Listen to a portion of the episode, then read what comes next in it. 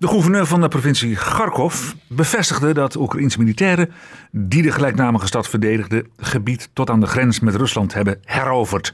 De Russen zijn dus weggejaagd uit de op één na grootste stad in Kharkov. En tegelijkertijd is daar ook nog het uh, fijne nieuws, kan ik mij zo voorstellen, voor de Oekraïners dat ze het Songfestival hebben gewonnen. Volgens verwachting, maar toch, het moet maar gebeuren.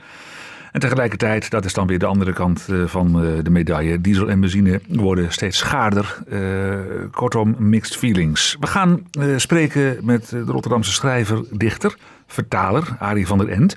Die een kilometer of honderd ten zuiden van Kiev woont.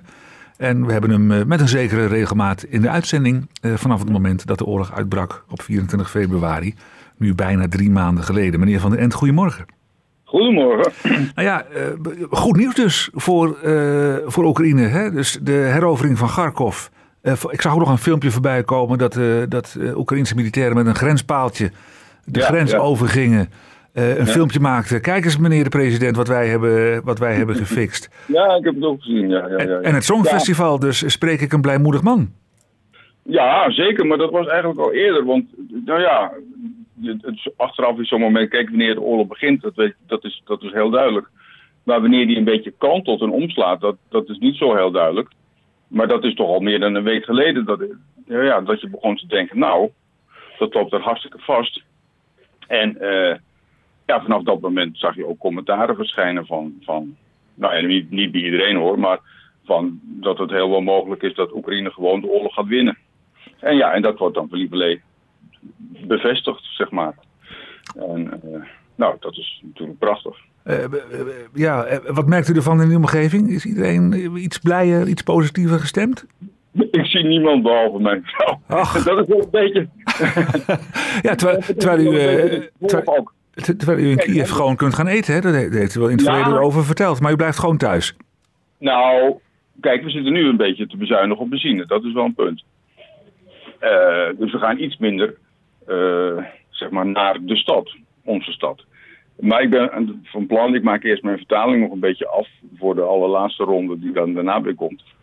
En dan ga ik denk ik donderdag met, met het busje naar Kiev om eens te kijken hoe het daar, uh, hoe het daar is.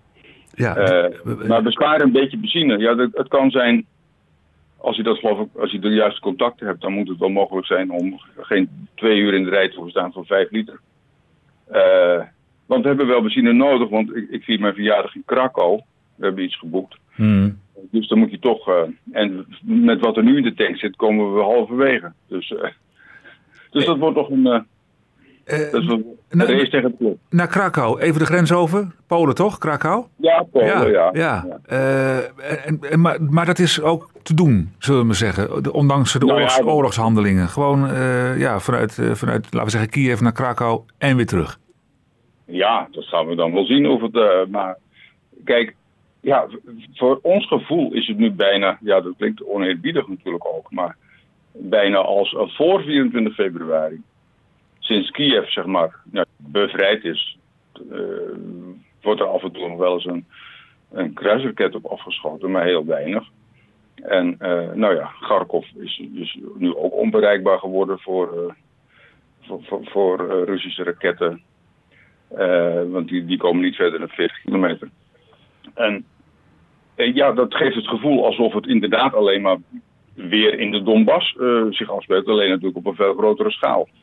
En, en, het, en het is tot nu toe nog steeds zo, al die keren dat we elkaar hebben gesproken, dat de oorlogshandelingen grotendeels aan uw woning voorbij gingen. Geen ja. hè?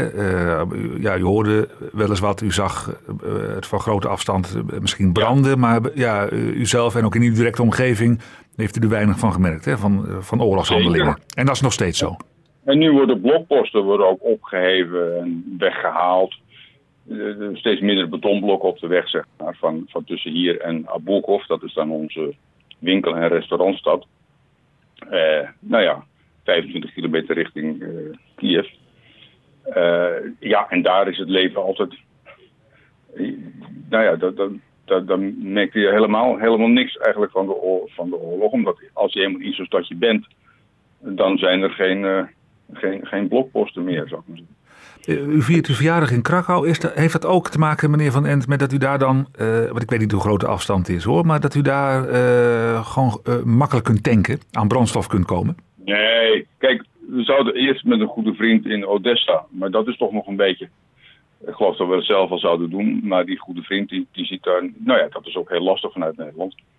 En dus we hebben, en hij heeft toen geboekt voor Krakau en toen dachten we nou, wij zorgen dat we op 1 juni ook in Krakau zijn. Nou, en we zien wel uh, maar hoe hoe, het gaat. Hoe ver is het bij u vandaan? Nou, dat is wel duizend kilometer. Oh. Nou, bijna. 900. Oh. 900. Nee, dan kun je niet, uh, niet tanken met een uh, half, terug, nee, en, met een halve en met een half tank, volle nee. tank weer uh, terug aankomen. Nee, nee, nee. Dat is, nee, dat, nou, dat is een uitdaging, meneer Van der End, die reis. Ja, ja, ja, maar goed, we, we gaan onze we hadden hier nog steeds, en die staat hier nog steeds met Nederlandse kentekens, een oude Renault Clio. En, die kunnen we nu misschien uh, aan het leger kwijt. Uh, door, door, doordat hij een paar keer niet in het buitenland is geweest. Vroeger moest hij één keer per, per, per jaar met buitenlandse nummerborden de grens over. Is die op een gegeven moment in beslag genomen, zeg maar door de Oekraïnse overheid. En staat hij hier maar, want niemand komt hem halen. En nu krijgt zij, we noemen haar liefkozend uh, Renatka. Misschien van Renault dus. Uh, misschien toch nog een, een, nou ja, een, een, goede oude dag. In dienst uh, van iemand voor het Oekraïnse leger. Oekraïnse leger, ja. ja. En dat, die neemt dan misschien, omdat er ook nog benzine in zit, nee, kan die misschien wat benzine meenemen. Dat we mogen hem voor niets hebben. Nou, u heeft een, een aardige reis voor de boeg. Dat is um, Ja. een, een, leuk vooruitzicht. En natuurlijk, ja, dat, u bent ook Feyenoord-fan, meneer Van der Ent. Ja. Een finale Conference League. Ja, ja, nou en of. Ja, ja en, en dan Excelsior misschien er nog bij. Ook nog. Oh, u volgt alles. Want Excelsior speelt inderdaad morgen uh, ja, halve finale van, uh, van de na-competitie. Ja, als ik moest kiezen tussen voetbal en Eurovisie Songfestival, dan heb ik toch voor voetbal gekozen. Toch voor voetbal. Oh. Uh, ja, oh, ja, sorry Cyril. nee, dat ja. kan niet. Maar, maar, u gaat hem gewoon thuis kijken, die wedstrijd? volgende Ja, week, ja. denk, denk het wel toch? Ja, waar anders eigenlijk? Nee, dat is ja, zeker. Ja, ja, ja. Dus gewoon thuis. Uh, nou, ik heb er ook goede, goede hoop op.